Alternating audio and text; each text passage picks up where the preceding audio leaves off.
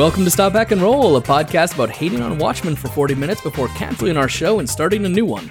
I'm Brandon. And I'm James. Today we'll be talking about Brandon's new comic book game, but broken into nine segments for some reason.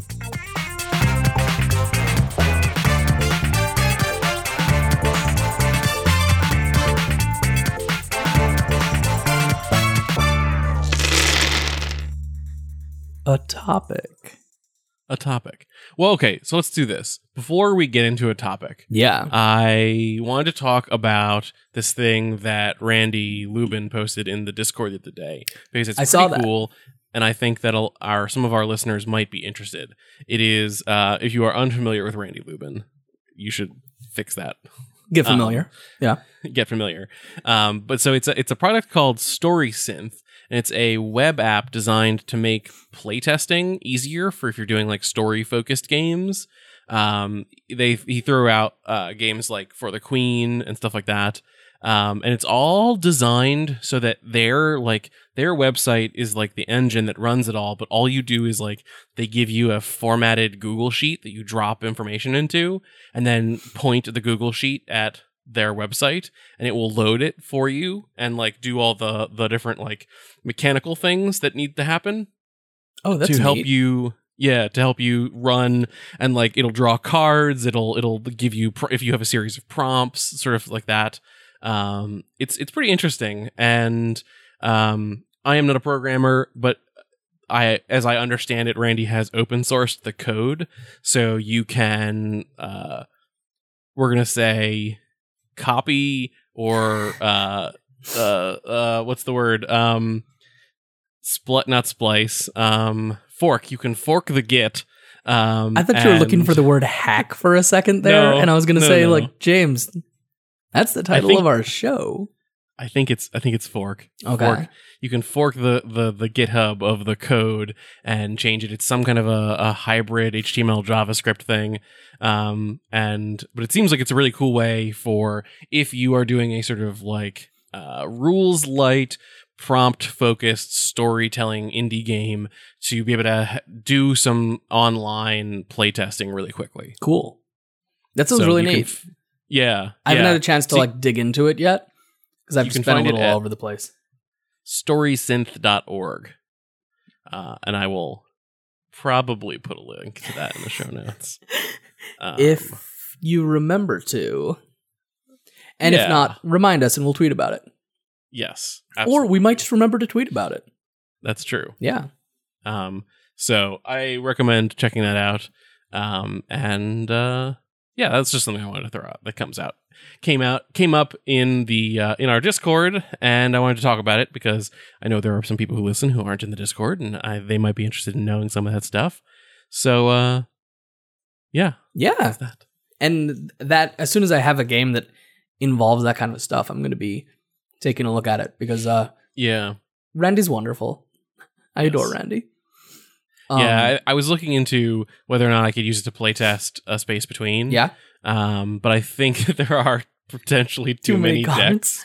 I think it's designed to be like a one deck game. Um, so I might have to learn some JavaScript and try to like make it work. Oh, a one deck game, you say? Yeah. Well, that brings us Yeah. seamlessly into our topic. Do you have one of those to talk about? I do. Is Radcrawl one deck now? Uh, no, Radcrawl is a explosive nightmare. Uh, Oh yeah. Radcrawl Well. is a, a tire melting in the wasteland. Uh, no one can ever truly know what Radcrawl is, myself least of all.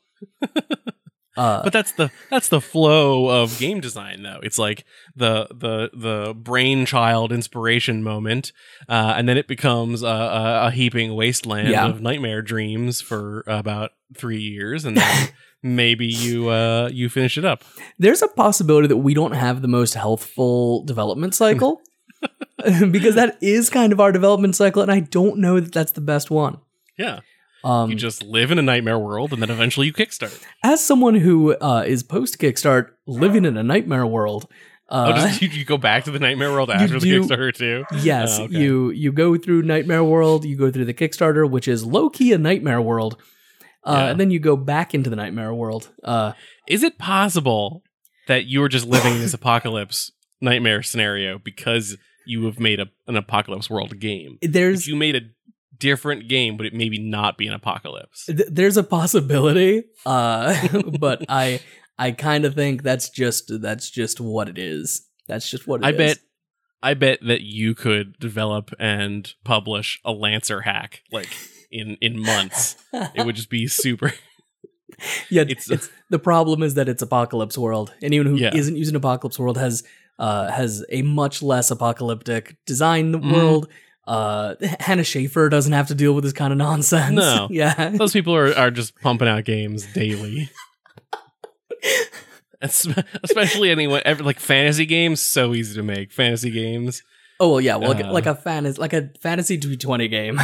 Yeah, yeah, yeah, yeah. It's like basically made for you. yeah, I do also want to clarify right there that we had not moved to game design is easy when I joked when I mentioned when I name dropped Hannah Schaefer. Uh, I was just uh, Hannah Schaefer does phenomenal game design and works very hard on it. Uh, she just doesn't tend to do a lot of PBTA stuff. Uh, Well, and I'm not trying to convert her to maybe doing that's that. the maybe that's the trick though. No, I'm trying to I'm trying to convert her to doing YouTube stuff. Uh which cuz even I'm not doing that anymore. I was going to do a TikTok and because it was a D&D Jeopardy thing and I was like, "Yeah, I'm going to spank all of these D&D fans with my Jeopardy D&D knowledge." And then it turned out it was funny funny bits, not Mm. not actual questions. Hey, uh, this is right. This is really really off topic, but like Or 7 um, minutes I- in we haven't said a single piece of content. So I did I did come across someone who made a TikTok who was like, "Hey, so maybe we should reinvestigate uh things in our fantasy genres like orcs, like which are clearly and obviously um racist." Yeah. And everyone in the comments was like, "Yeah, that makes a lot of sense." Why am I on Twitter? I don't know. Twitter's the worst place. I keep on Maybe being I'm just proud in of myself. good D&D TikTok. I think that that's possible. Ugh. I'm in progressive TikTok progressive D&D TikTok. Yeah, I think That's that where I live. I think that TikTok has less like just overflow from one community to the next, as opposed Mm. to Twitter, where if you get retweeted three times, then the worst people in the world have found your tweet. Yeah, that still hasn't happened to me though. So It's because you haven't been retweeted three times, James. that's not. I well, let's see. The last thing I tweeted was retweeted once. Yeah. All right. I- cool. I have I have a horrifically hot take that I'm going to make someday. Maybe I'll feed it to you instead, and then you can tweet it. Okay. I would love to. this this this this is not this isn't a good one. I'm not going to keep talking about this. Anyway, remember when we had like three minutes ago a phenomenal transition to oh my yeah, game? yeah, yeah, yeah, yeah. Sorry about that. No, no worries. Uh, so I'm working on a micro game. Oh, Oh, you know what? As long as I'm Wait. here, yeah. I should throw in a plug. Yeah. Are you familiar with the ultimate micro RPG book? 40 fast, easy, and fun tabletop games. I am familiar. Is that the one that is edited by James D'Amato? Yes, it is. Uh, it has 40 games in it. One of those 40 games is by me. Interesting. And it's but a- Brandon, Yeah. If I want your game but none of the rest of the games, can I just tear your game out of the book? Actually, yes, I think so. I'm pretty sure these do all come out. I haven't tried it yet because I'm I'm What a great concept. book.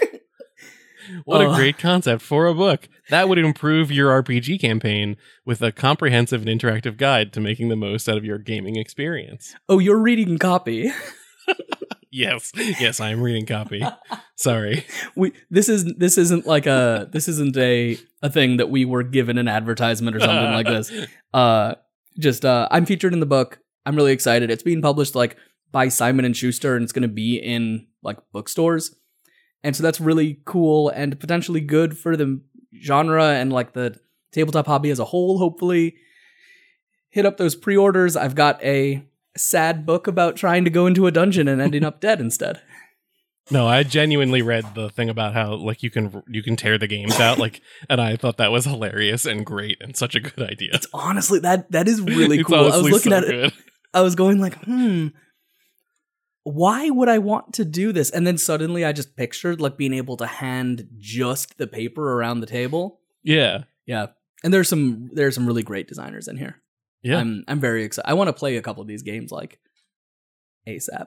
But I don't have justification to do that because they're not superhero games, except for a couple of them. Mhm. Hey, you want to talk about a superhero micro game? Someone says, a joy to read. I keep on hitting these transitions, and then we don't actually make the jump. Uh, speaking Someone of else jumping, says, a great tool. that checks out. If nothing else, it is 40 reasons that D&D stands don't get to say that it's impossible to learn games other than D&D. But also, um, joking aside, um, if I remember correctly, um, D'Amato paid everyone at like better than industry rates. Yeah. Uh, and so that's that's good that that like we're setting those standards that real books uh, of like real published books uh, can hire people for reasonable rates and uh, and that's good. If if I could get paid at the rate that I was paid per word and work 8-hour days, I could work exclusively in RPGs. Uh, no, that would mean like tracking down all those opportunities to Yeah, do that but- and find enough. But like you know, like it is, it's wonderful to have that. That's a good move in the right direction. Yeah, it was very nice. So So anyway, speaking of uh, transitions, so this is our ninth transition. Hey, speaking of things that involve nine things, nine panel comic, uh, Yeah. a new game I'm working on. Uh, so I'm actually like not familiar with this concept of nine panel comics. oh, okay. So maybe you could give me I, I like I've googled it and it looks reasonably familiar, but I'm not like I would not if you had been like you've mentioned the concept of nine Yeah. panel comics and I was like, yeah, It it, it seemed it is. It's like a weird reasonable because thing. there's like a denotation of like what it is, right? And like what it is as its core is a piece of paper with nine panels on it, and you read them in the order you would expect to read nine panels. And so like that mean that's nothing. Like right, like that's meaningless. Mhm. Um but it has come to mean and come to do specific things, both through its internal designs and things that are important about it, and through its use in the comic book industry. So, very basic. Imagine a piece of paper. It has a three by three grid of little pictures with words on it. Uh, that is a nine panel, right? And so you read, and if you're reading an American comic, you read top left, one, two, three, then down one row, one, two, three, down a row, one, two, three. Now, can you hear me, by the way? Yeah. Okay, cool. No worries. Yeah, J- James just left partway through my explanation, and so I was sitting here going like, "Am I vamping or am I just finishing the sentence?" this stays in.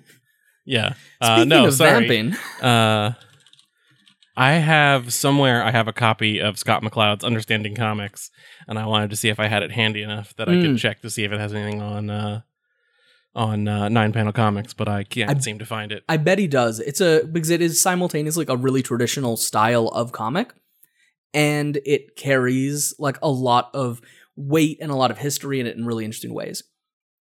The reason that nine panel comics are really popular, there's three big reasons. One is that most comic strips used to be three panel comics. hmm And so you would have like every day you would get three panels. And so like there's old Spider-Man comics that you go through a story very slowly, three panels at a time. Really? Uh, wow.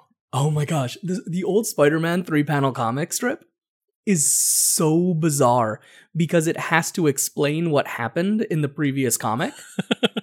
so like every it, every strip is theoretically three panels, but the first panel of each comic explains the Is previous comic. Wow. It's so good. That's weird. Uh, there, there's even a Spider Verse uh, section that makes fun of it. The comic, not the movie. So that's kind of like where that format comes from. Is basically like taking those Okay. three panels and sticking them into Next a book. Uh, additionally, it's a really simple thing to read. Like when you have, start getting splash pages and like panels that overlap each other, like it can become uh, like more taxing, more difficult to read. And so if you want to have things that have like a very measured pace, then nine panel comics can be really, really good for that. Because you know exactly how the person's going to read it. They're not going to have any Mhm. confusion. And the third is where things get interesting.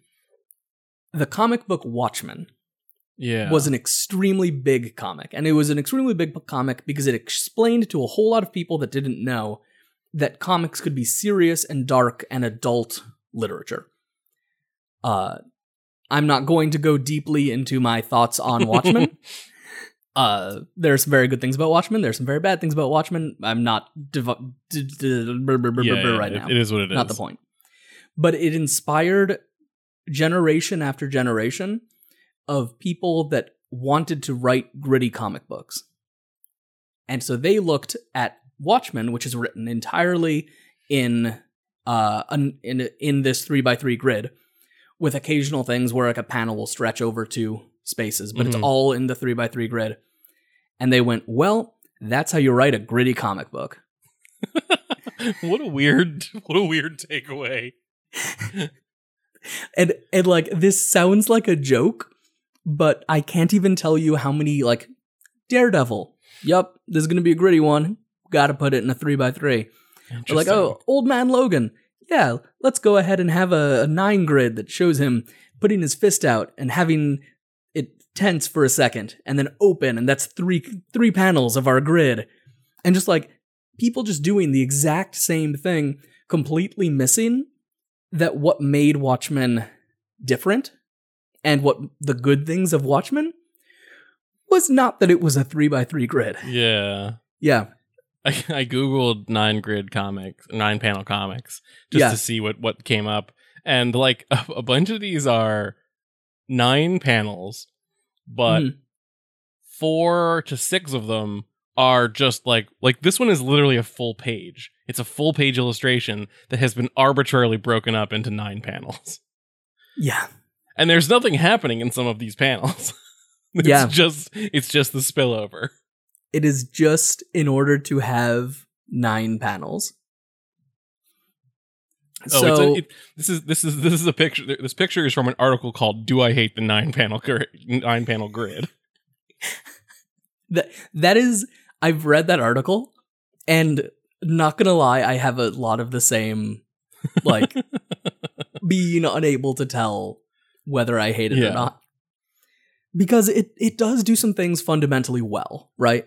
Like a nine panel grid should tell you some part of story from beginning to end. And so Mhm. like when you're reading a comic book, sometimes you'll have a page that ends and nothing has resolved at the end of that page. And like you're in the middle practically of a sentence, right? With a nine panel grid, you can more go like, this is a little chunk of story. Um, and there's like some visual tricks you can do. Uh, but like for example, uh, the center grid, the number five, is what the eye tends to go to first. And so like the five should tell you what is this page about in general.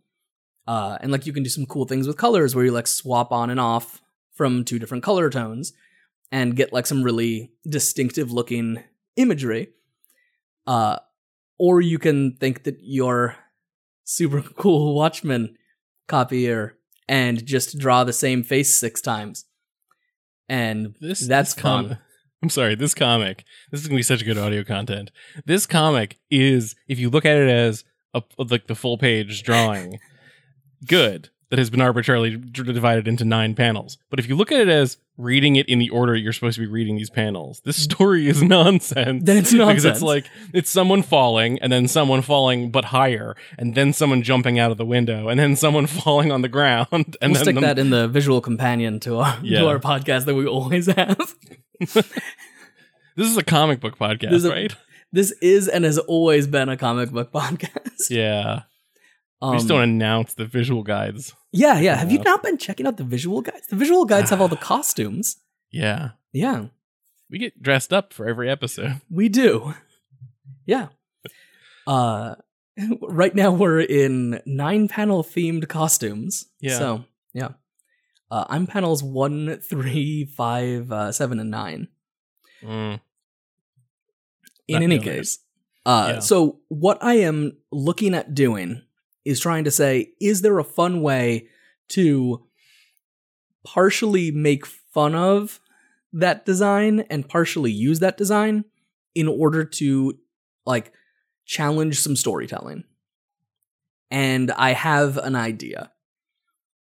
So, my thinking is you have a deck of cards that's shared between two players. One player is the hero, one player is the GM or antagonist or something like that. Um this isn't like a highly antagonistic game, Mhm. but like you know, setting up challenges and things like that.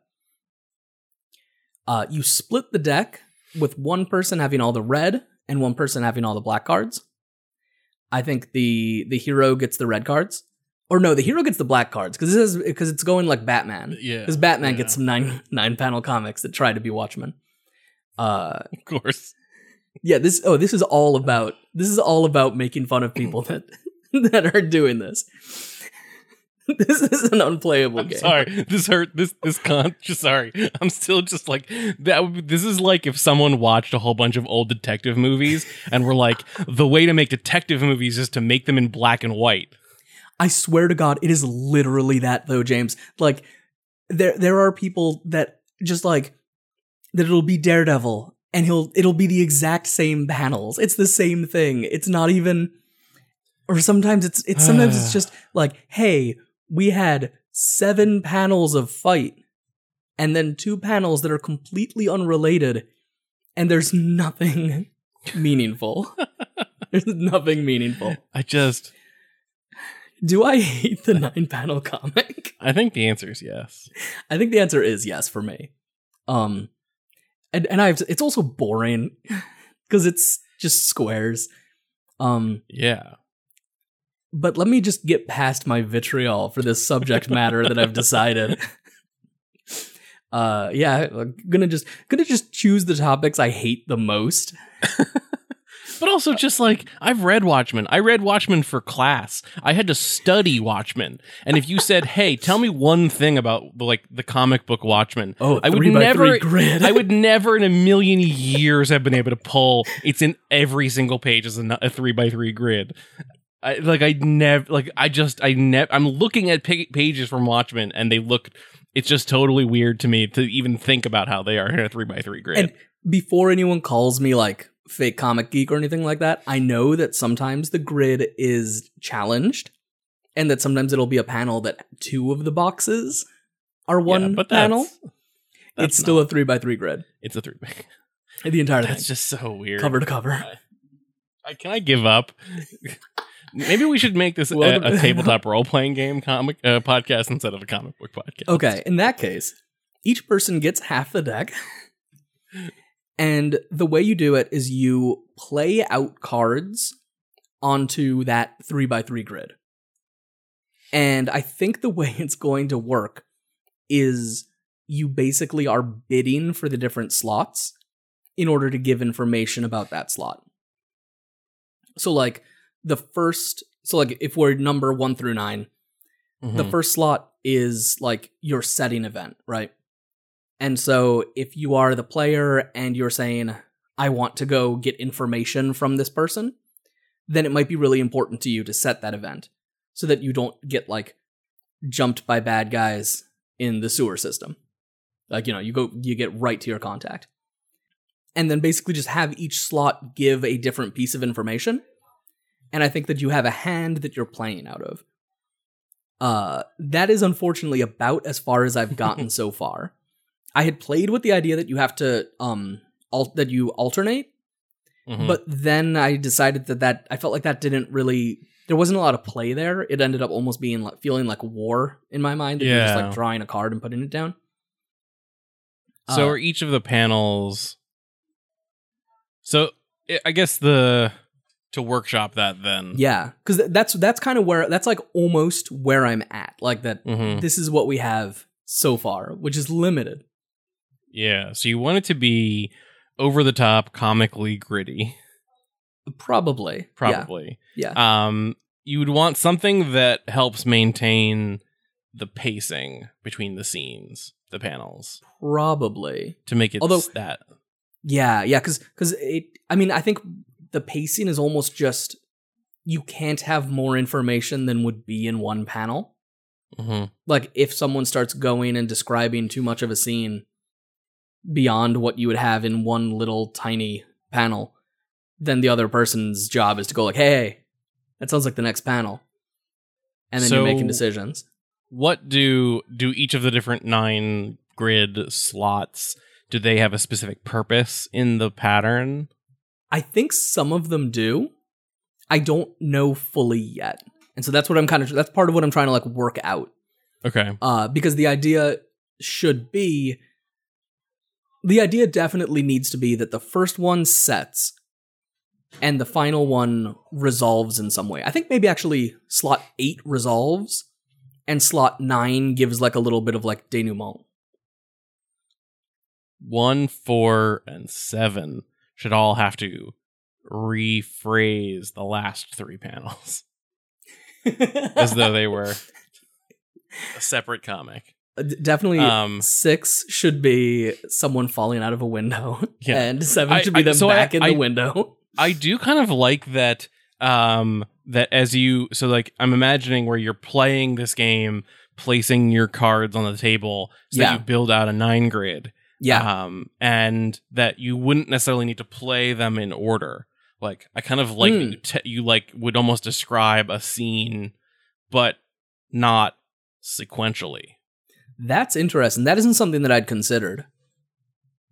You could potentially do that though. like like if you had a really I, so i think that the way that that would work like the only way that would work would be if the the grid so if you're looking at that nine panel grid if each of those slots had a purpose Yeah, like a, like a direct question, essentially like a direct question. Yeah yeah or or they had like a range of things that they could be like yeah, the first grid could be a setting or um a, a like a like a subset of characters or yeah, an establishing something or other. And so if you wanted to set that or what or introduce characters, you would play a card into that slot. Versus if you want to like set the resolution of where we leave the nine panel, you would go for that final. So- and then we would I'm sorry. You go ahead. uh, just so that so then we would know. Okay, so like if you go first and you play into one slot and you establish that we're in a graveyard, um, on the roof of a building, Yeah, and that's where we are. And if at the end I wanna, I'll play a card into the nine slot and establish that the final panel is uh one of us being, it's me being thrown off the the roof. yeah, And so now we know where we end the scene. Uh-huh. And, And- or and then you can play in any order. yeah. Because I I also like was kind of going back and forth between two possibilities of whether play ha- whether it's like play a card, do some scene, play a card, do some scene, play a card, do some scene, or whether it's play a little game where you put the cards down and like bid on the different locations and then play out the fiction. Yeah. I kind of like the idea that so the other thing we haven't talked about is what the numbers in the cards mean or the Mhm. the suits mean. But yeah. I kind of like I kind of like the idea that the if I were making this game in, in Yeah. whatever, um, I like I almost like the idea that there is a there, that you're laying out cards in this nine panel grid, in not necessarily like a you play one, I play one, you play one, I play one, but as a part of a sort of like a bartering Yeah. um, mechanic where like each of the nine panels means something and controls some aspect of the scene and we play and i'll say i'm going to play here but then you get to do two cards and then or like you get to do play two Mm. cards but i'll get to define one of the aspects of that that scene even though you played the card um, and so then over the course of a little like mini game you lay out your nine panels and then you have that like we know where we are we know what the establishing shot is we know some features of the game and we know where the the final panel is so there's our scene for this page now let's role play it out Yeah, yeah. That's it because yeah, that was that's one of the things that I was like that I was considering is going like do we read the page do we basically read the comic the comic page in one event or Mhm. with the cards coming down between. I feel like that's, That's a- something that's that's almost like a. Hmm. For I me, think I think there's three ways to do it. okay. One of them is play in order, one, two, three, four, five, six, seven, eight, nine, and describe after each play. hmm One is to choose the like set down the cards ahead of time and then do the role playing. And the third is to put a card and role play, card role play, but go in whatever order you want. Hmm And I think that one I do not like Yeah. because I think that one destroys the whole concept of the of the nine grid. Yeah, You know? I that's where I kind of like I like the idea that um I personally I like the idea of playing all the cards first and then like Yeah. playing out that scene. But I would want again a a system that says like if I if I play a five here, then Yeah. you can't play a seven next to it. Um, because the Mm. num because of the way the numbers or, or the suits interact or something like that. Like maybe you can't maybe you couldn't play another five next to it. Um, and so it's sort of a little bit of a puzzle mechanic, or Yeah. again, like like like like I like I like the idea of a bartering. Like um, it's a negotiation. Like I'll I I really want this, and so because that mean means that I can't play cards next to it or adjacent to it or whatever, then you'll get those because this is the piece of the scene that I want to define, um, and that's fine with, by me. And then, uh, or or whatever. Yeah, that's interesting. That is something I hadn't considered. I'd been basically going like thinking in terms of like, okay, we're defining the five slot, whether that's Mhm. like because you're it's your turn and you decided to define five, uh, and then we would each choose a card, and whoever has the higher card defines Oh, that okay. slot. Yeah. So you've got like five cards in your hand or something like that, so you can't dominate a board, and then basically things get filled in.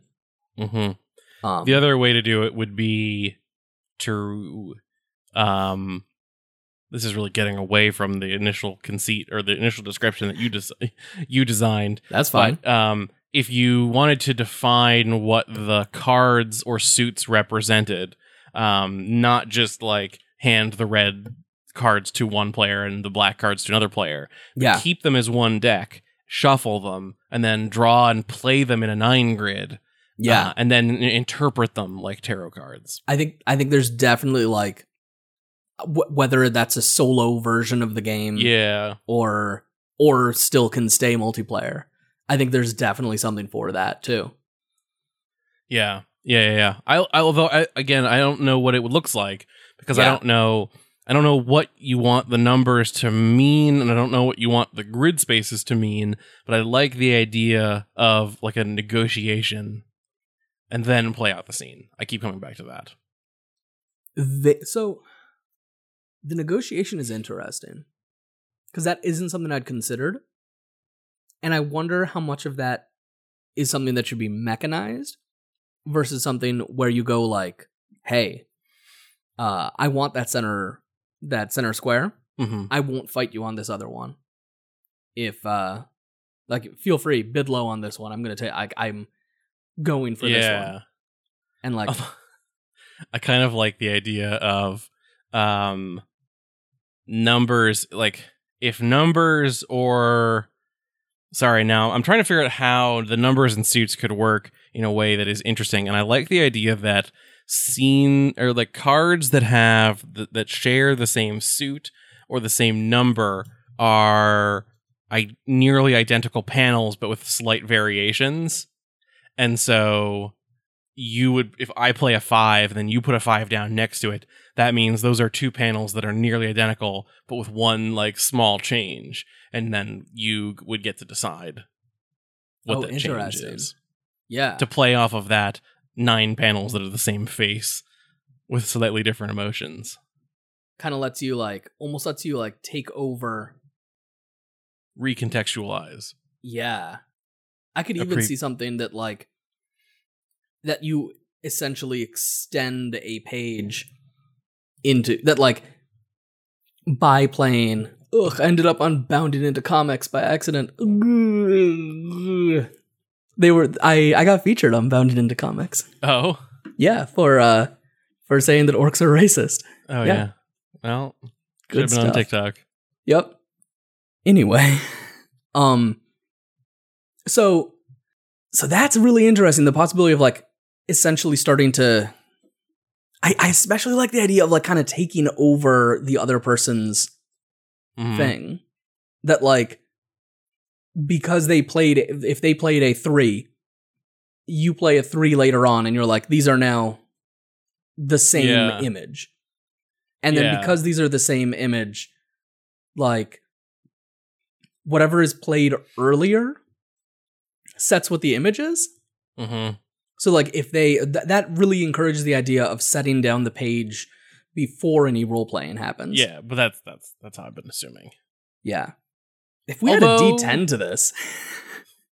Um, and then it lets it it lets it means that you like trade off playing a scene early or playing a card early to Yeah. define something versus now that it's on the table, someone else can recontextualize it. I Yeah. love that like Scrabble aspect of it almost, where you're Yeah. like adding an es at the end of the word that someone else spelled.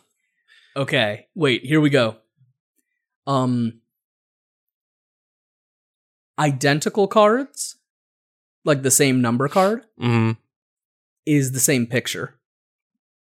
And the first person the like the person who has that number first is the one who sets all of those uh panels. They basically get to take over that panel. Uh the, The if you set a so the like first chronologically or the first in the series of nine.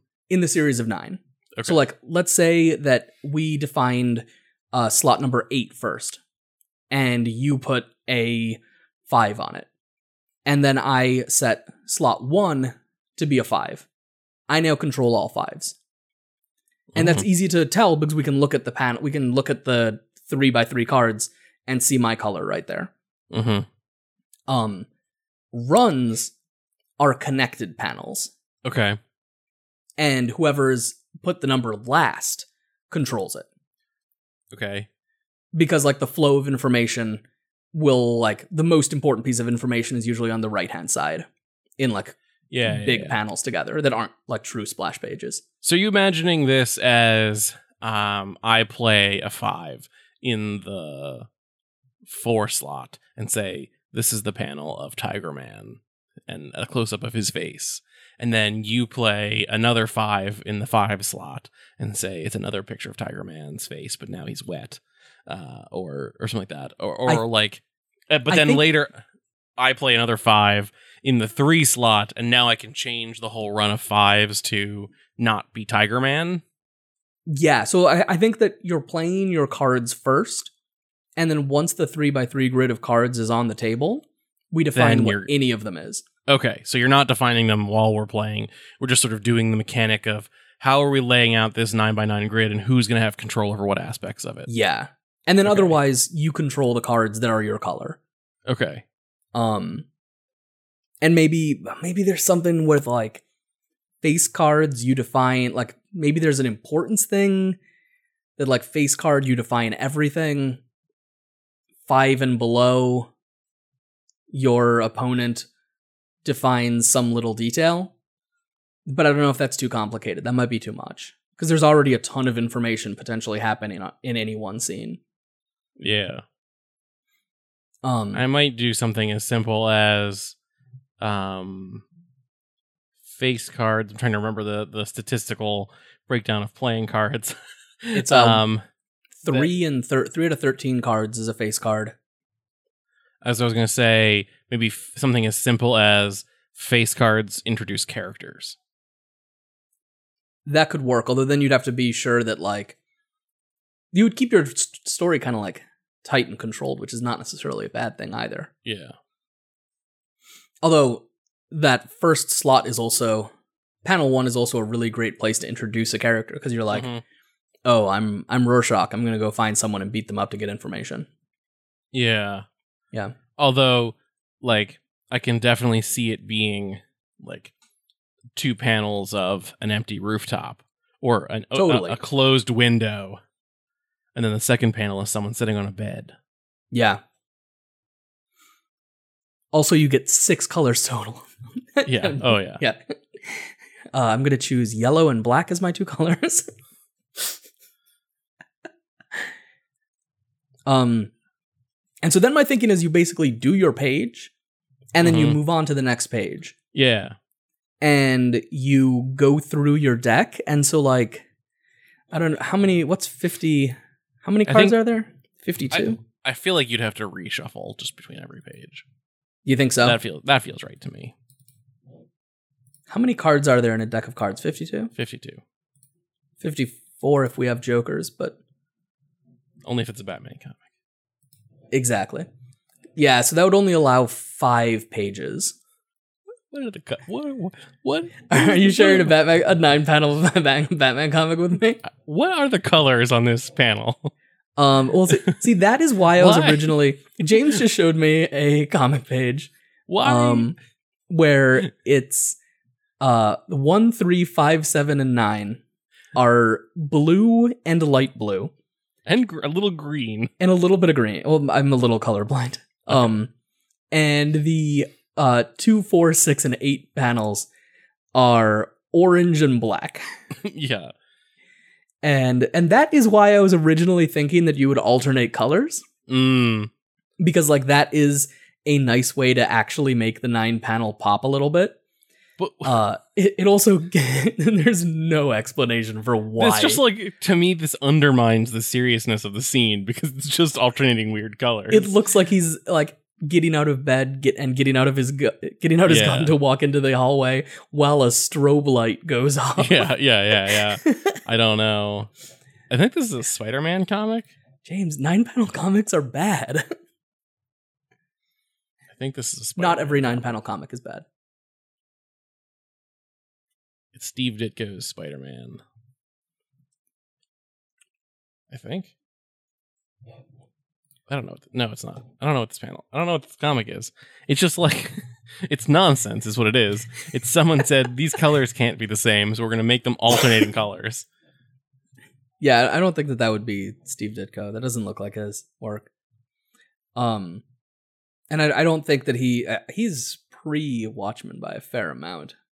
Yeah, I don't so know if he was I don't- doing I- work at that point. that article was not clear about it, what this panel was.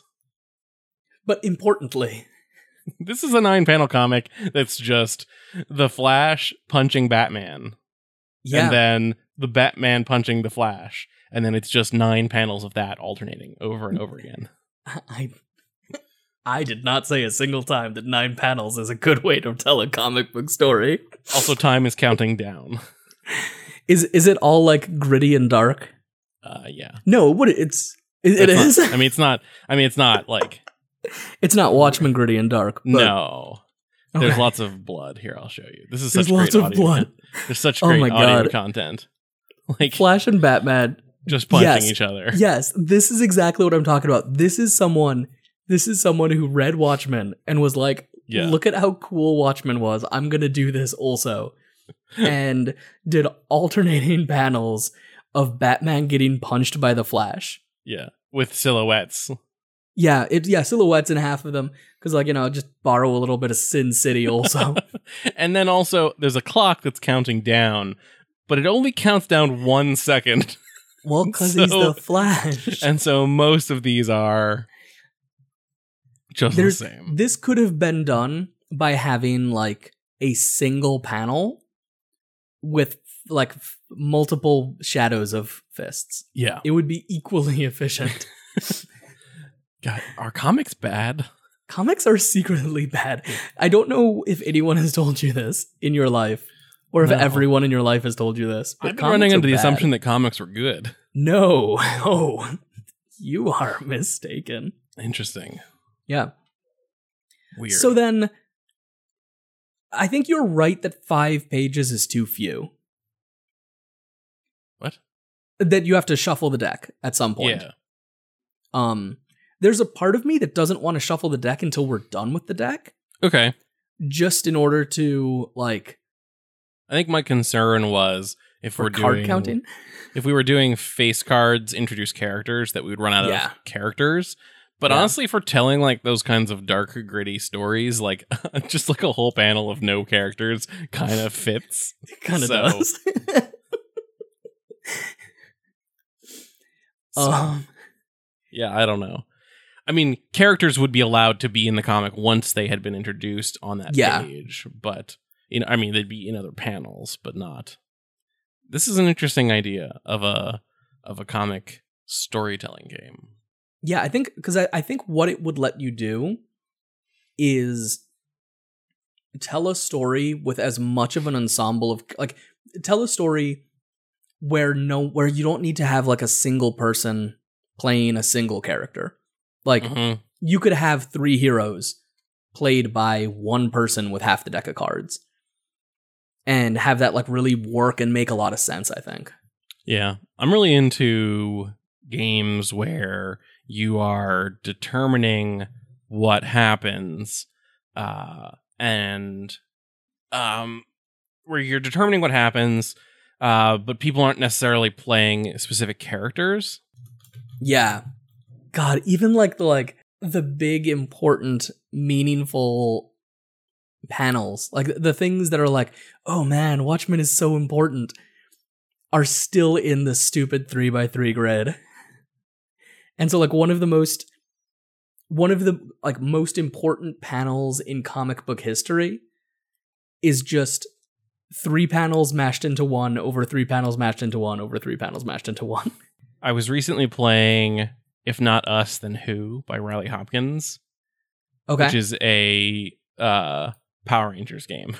nice um but so the way that game works um is you draw a card from a deck Okay. and that card the number determines Oh, I think I know which one this is. determines what the um the format of the episode is Mm-hmm. and so you might do um if you draw an ace then that is the a plot followed episode.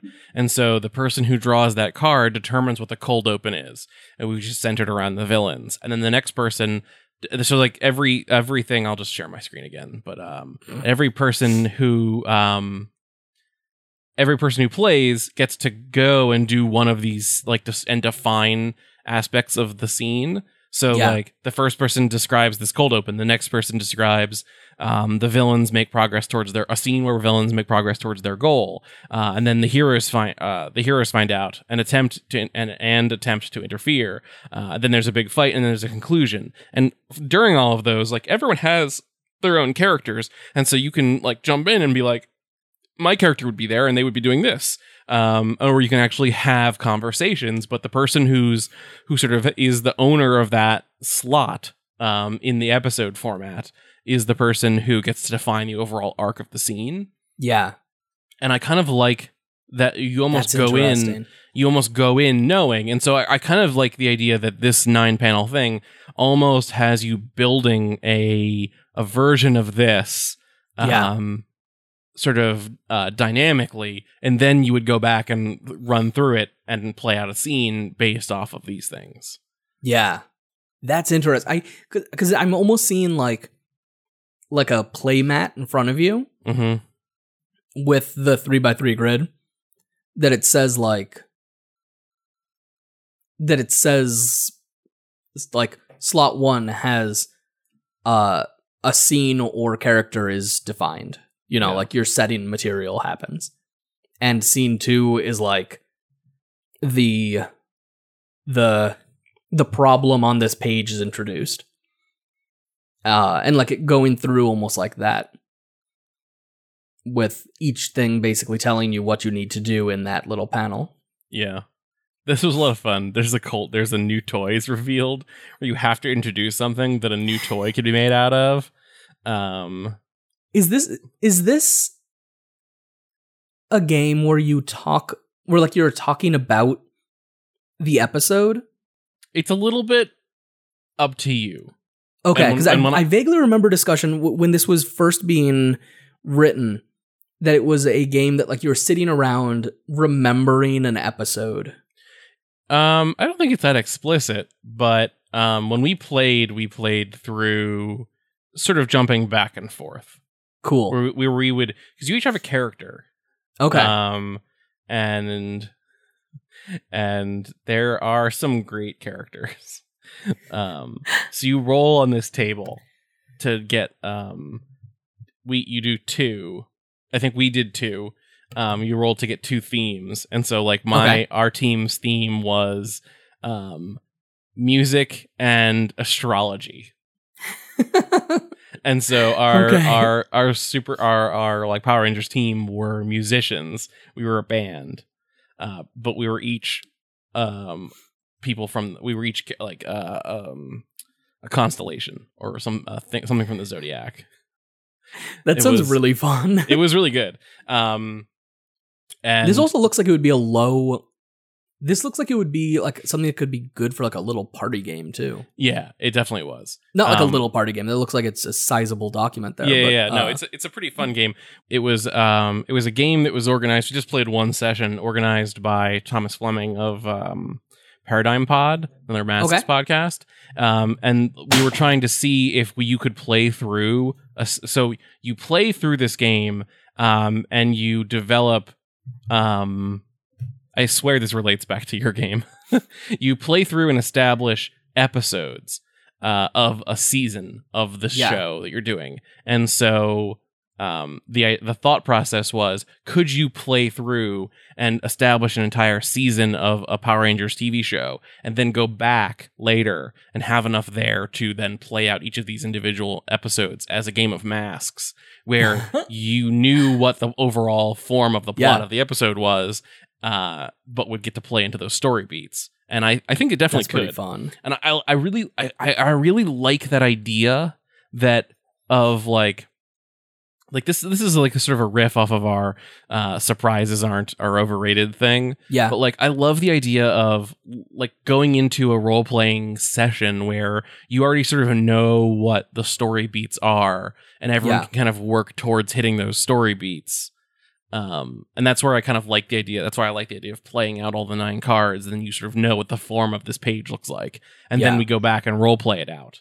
And like because like that way, if you know, if you know that your opponent controls the entire bottom half of this page, you can set yourself up with some good hubris yeah to like really take that fall at the end of it. yeah yeah yeah, yeah exactly so ah, now I just want to I just I want to now do I don't know Power Rangers at all. I think I've Yeah. literally never seen an episode. But I want to do like a rewatch podcast playing that game. oh yeah that would be doable That sounds delightful. where you would you would play through the game kind of draw the cards know what everything is about and then start the start the episode and talk through that talk through it um th- yeah there's a whole there's a whole there's a lot there's a whole genre of like rewatch podcasts for things that aren't real and i really Is there really? yeah it's like a whole it's a it's a thing This is that people do um and i i absolutely love it Oh, I'm kind of Um, into that. it's so good Oh my gosh, um, I I would absolutely because like my favorite. It's spooky season, and so I have to say like my favorite creepy pasta of all time is Candle Cove, which is Oh, a familiar. Is that a place that's that Scooby Doo goes? no, it's a children's um children's TV show. Oh, maybe I Uh, maybe I do know. Maybe okay, that sounds familiar now. I love it so much. It's um so Candle Cove explaining and not just being enthusiastic. Uh the Candle Cove creepypasta is a forum conversation between people trying to like put together their recollection of this old show that they watched on like public uh public television that was like this creepy messed up pirate show uh for kids. hmm Uh, and I just I love that kind of like piecing together bits of media. And I would totally play. What, what was the name of Riley's game? Uh, if not us, then who? If not us, then who? I would one hundred percent play. If not us, then who? hmm Uh, in a in a genre that I understand a little bit more than Power Rangers, probably. But It's definitely that so. probably works for like any action. I don't know Power Rangers, but I feel like Power Rangers works for any action kids show.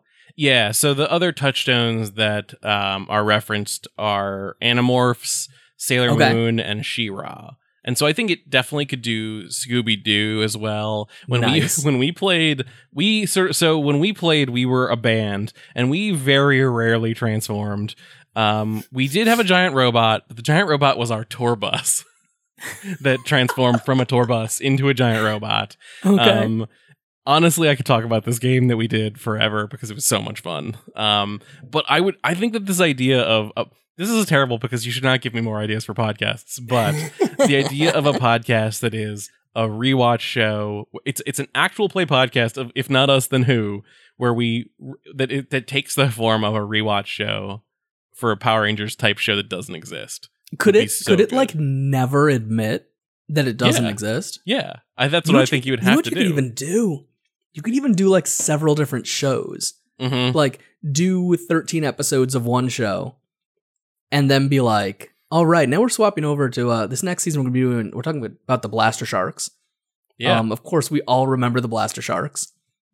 So the things that you generate for your character in If Not Us Then Who, we've gone really whack, wildly off topic, but you do. We're, you- we're going wildly off topic and there's a possibility we're gonna be over time because I'm Yeah. enthused. um, you you you generate a color for your character because all Power Rangers have colors. But That, that- that, that- checks out for like, literally that any checks out for kids adventure thing. Yeah, exactly. Um, you roll for a trait, which are things like the leader, the brain, the beauty, tough, comedic, noble, cute, evil, the loner.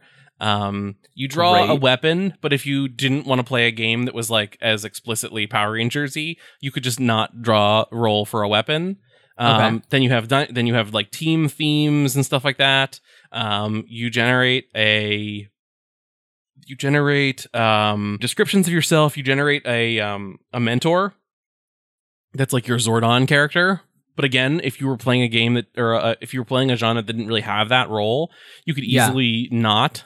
Um, But but all of those genres do have that Yeah. role, right? Because like yeah, I mean we've got like uh Master Splinter, hmm got Professor Oak, yeah, we've got the Andalites. yeah. And our our our um our mentor character was a sentient karaoke machine.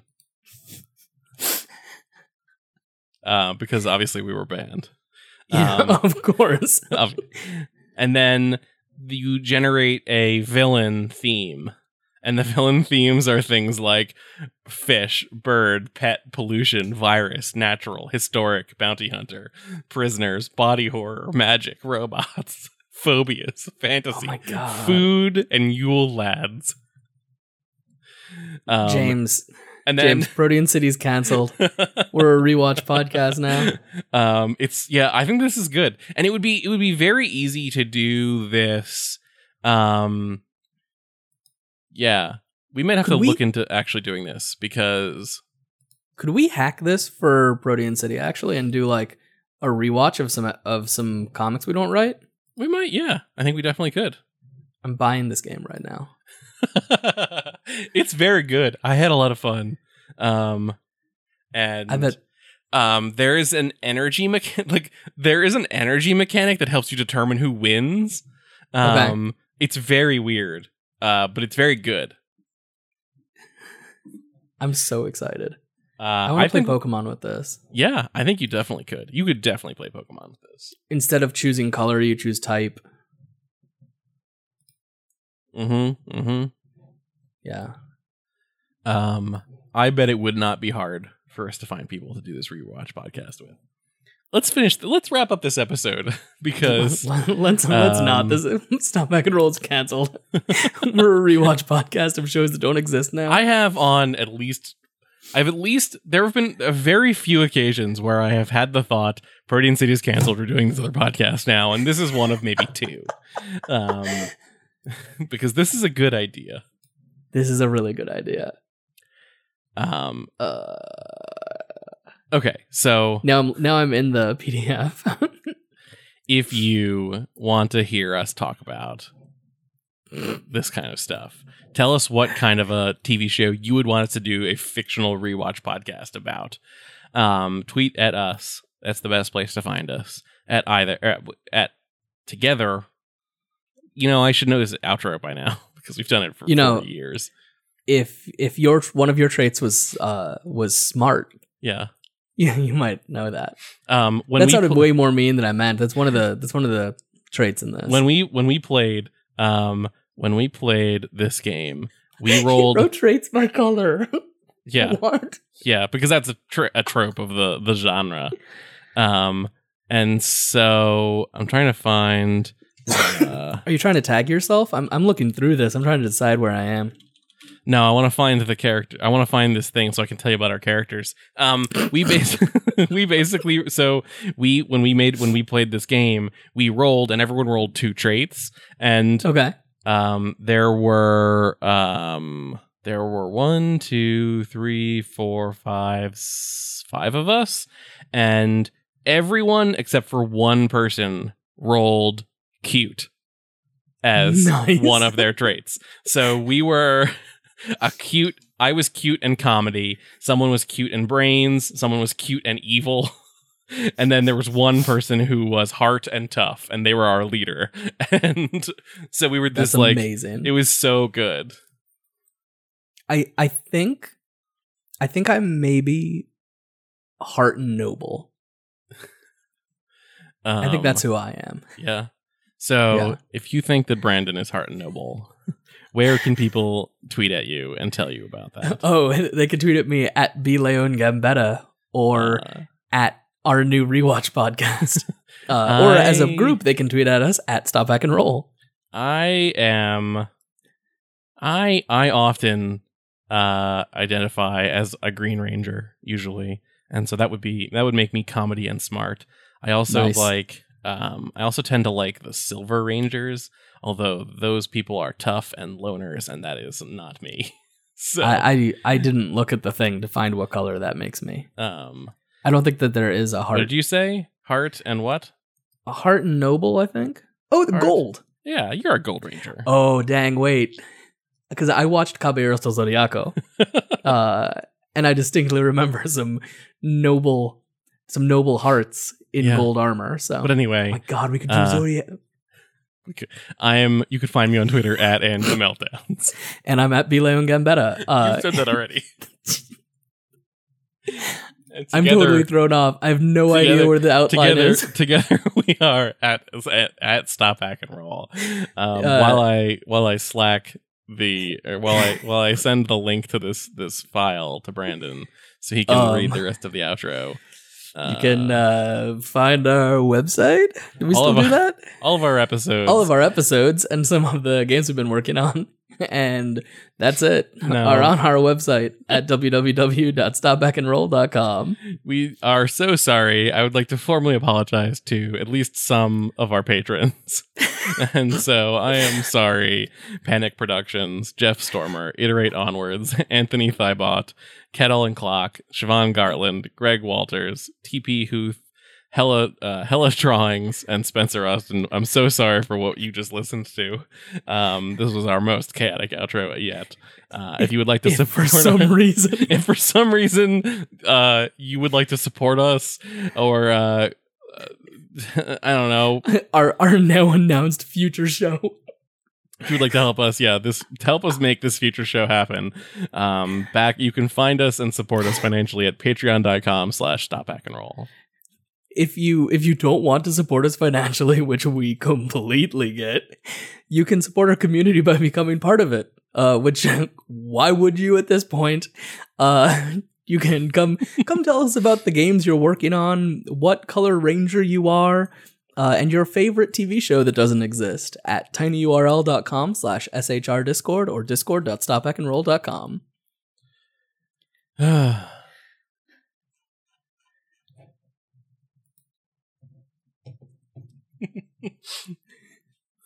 I love I just love these generations because you get some really weird like mixes of animals and trains, car and and thief, car thieves. You could play Fast and the Furious. This is the part of the podcast that we're supposed to be coming up with one of the two jokes that for some reason we agreed we would make every Oh, two God. weeks. And I don't know why we did that, but I am just sitting here looking at the villain traits and going like, "Oh my gosh, I want to fight a comedy art villain." Yeah. Um so I'm going to really quickly just roll on this table um to get a theme for the end of that for this episode. I'm going to roll 3 Okay, times. perfect. And it looks like I rolled the themes for the finale of this episode are going to be uh, stop, hack, and roll.